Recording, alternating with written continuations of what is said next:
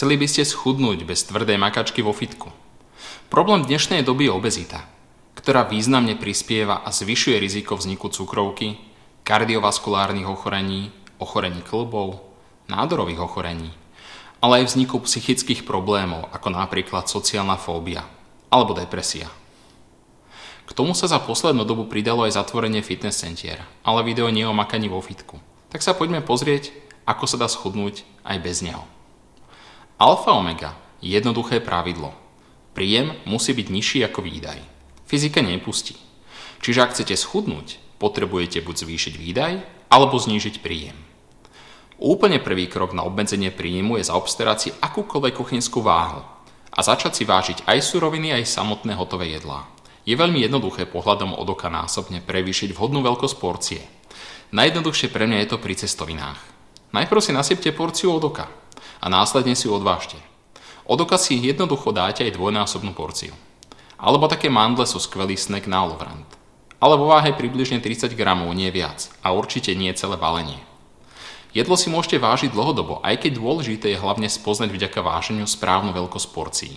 Najlepšie to spoznáte tak, že si budete výjsť denník všetkého, čo počas dňa zjete. Keď nebudete robiť nič iné, len to, že spoznáte svoj denný príjem a začnete ho nastavať oproti dennému výdaju. Už to bude mať za následok na štartovanie chudnutia. Ale čo so zlozvykmi, ako neustále veľké porcie a pocit hladu, chudná sladkosti alebo večerné viedanie chladničky. Veľmi pravdepodobne na to máte nejaký emocionálny dôvod. Chcete zajesť, respektíve potlačiť negatívne emócie zo dňa.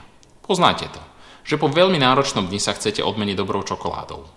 A zároveň dobre poznáte, že načatú čokoládu treba zjesť. Tak napríklad 300 gramová milka má neskutočných 1659 kilokalórií, čo môže predstavovať väčšinu vášho bazálneho metabolizmu. Telo nepretržite spotrebuje energiu, ktorú potrebuje na prežitie. Napríklad krvný obeh, látková výmena, dýchanie celých 24 hodín denne. Táto hodnota spotrebovanej energie sa nazýva bazálny metabolizmus a väčšinu toho, čo dielo spáli, nahradíte jednou takouto čokoládou. A keď k tomu pridáte počas dňa bežné, respektíve nadrozmerné porcie jedla, sladené nápoje alebo čipsy, jednoducho sa dostanete výrazne na túto hodnotu a bez kalorického výdajú sa toto jedlo začne ukladať ako tuk.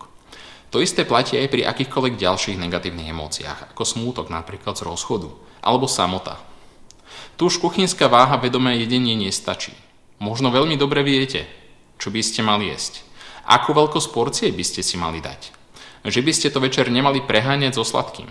Ale aj takto spravíte. Tu treba pomôcť zmeniť zažité vzory správania, ako napríklad odmeňovanie sa jedlom za negatívne emócie.